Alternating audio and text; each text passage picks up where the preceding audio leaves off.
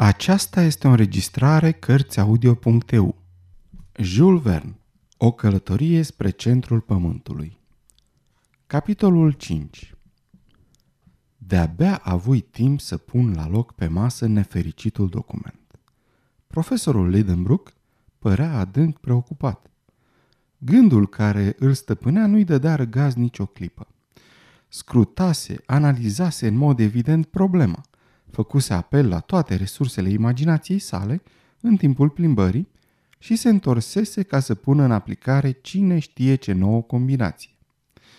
Într-adevăr, se așeză în fotoliu și, cu tocul în mână, începu să înșire niște formule care semănau cu niște ecuații algebrice. Îi urmăream cu privirea mâna tremurătoare. Nu-mi scăpa nici una dintre mișcările sale. La ce rezultat nesperat ar fi putut să ajungă pe neașteptate? Tremuram și, de fapt, fără niciun motiv, căci adevărata combinație, singura, fusese deja descoperită, așa că orice încercare nu putea fi decât zadarnică. Vreme de trei ceasuri nesfârșite, unchiul meu lucră fără să scoată o vorbă, fără să miște capul, ștergând, reluând, ștergând din nou și luând-o de la capăt de o mie de ori. Știam foarte bine că dacă reușea să aranjeze literele acestea în toate pozițiile posibile, ar fi dat în cele de urmă din fir. Dar știam de asemenea și că doar 20 de litere pot forma 2 quintilioane 432 de quatralioane 902 trilioane 8 miliarde 176 de milioane 640 de mii de combinații. Or, în frază erau 132 de litere, iar aceste 132 de litere dădeau un număr de fraze diferite, compus din cel puțin 133 de cifre, un număr aproape imposibil de calculat și care scapă oricărei evaluări. În privința asta puteam deci sta liniștit. În felul acesta eroic nu avea să rezolve în vecii vecilor problema. Timpul trecea. Se lăsă noaptea. Zgomotele străzii se potoliră. Unchiul meu mereu a plecat peste cifre, nu vedea nimic. Nici măcar pe menajera Marta, atunci când aceasta întredeschisese ușa. Nu auzea nimic, nici măcar glasul onorabilei slujnice zicând. Domnul cinează în seara asta? Așa că Marta se văzu nevoită să se retragă, fără să primească niciun răspuns.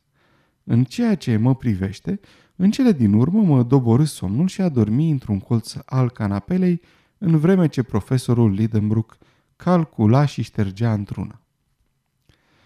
A doua zi, când m-am trezit, neobositul meu unchi încă trudea. Ochii înroșiți de oboseală, fața albă ca varul, părul zbârlit de mâinile lui nervoase, pomeții îmbujorați, mărturiseau într-un mod cât se poate de elocvent cu câtă înverșunare se luptase cu imposibilul și în ce încordarea spiritului, în ce tensiune nervoasă trăise în toate aceste ultime ceasuri. Trebuie să vă mărturisesc adevărul. Mi se făcu milă de el. În ciuda reproșurilor pe care eram convins că eram îndreptățit să îi le fac, eram mișcat. Bietul om era atât de obsedat de ideea sa, încât uitase până și să se mai înfurie. Toată energia vitală îi se concentrase într-o singură direcție.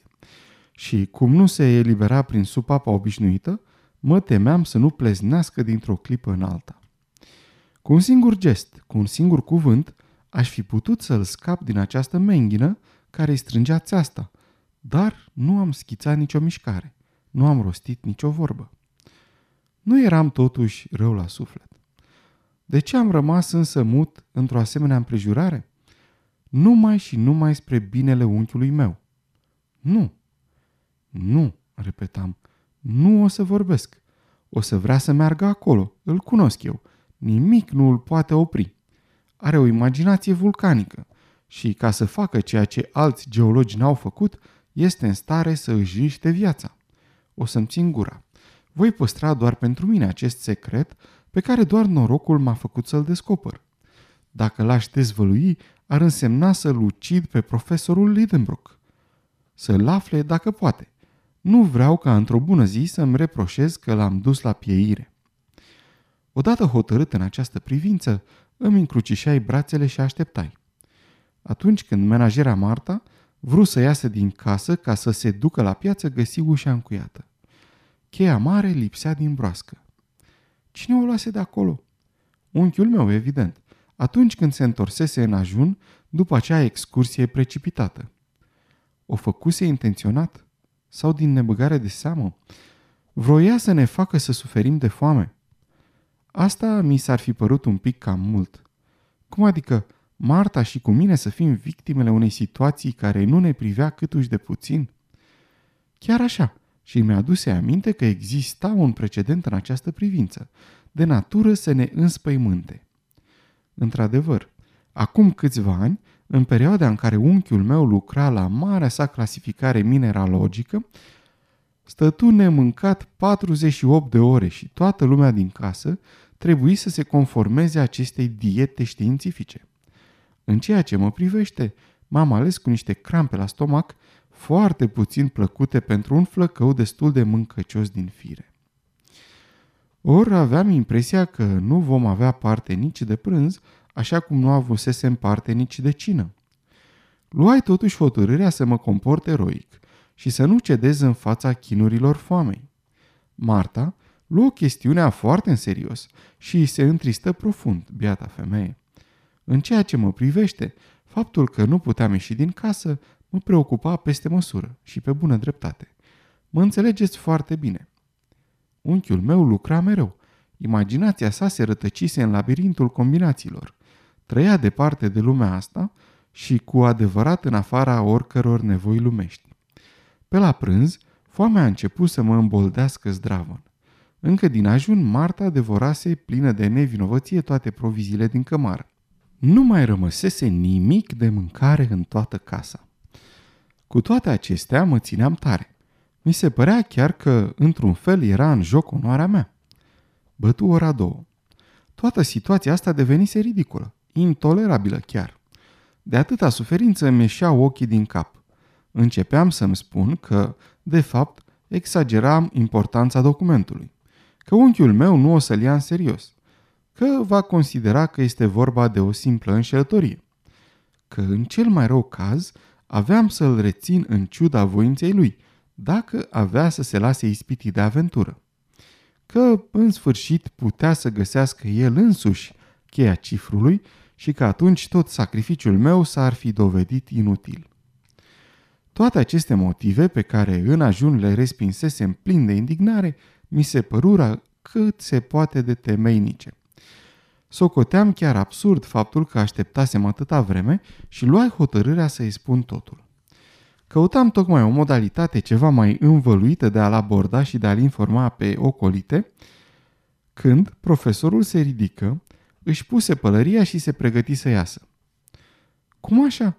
Să plece și să ne lase încuiați în casă? Niciodată. Unchiule, spuse-i. Nu păru să mă audă. Unchiule Lidenbrock, repetai ridicând vocea. Cei? exclamă el ca un om trezit brusc din somn. E bine, cheia. Ce cheie? Cheia de la intrare? Nu, striga eu. Cheia documentului.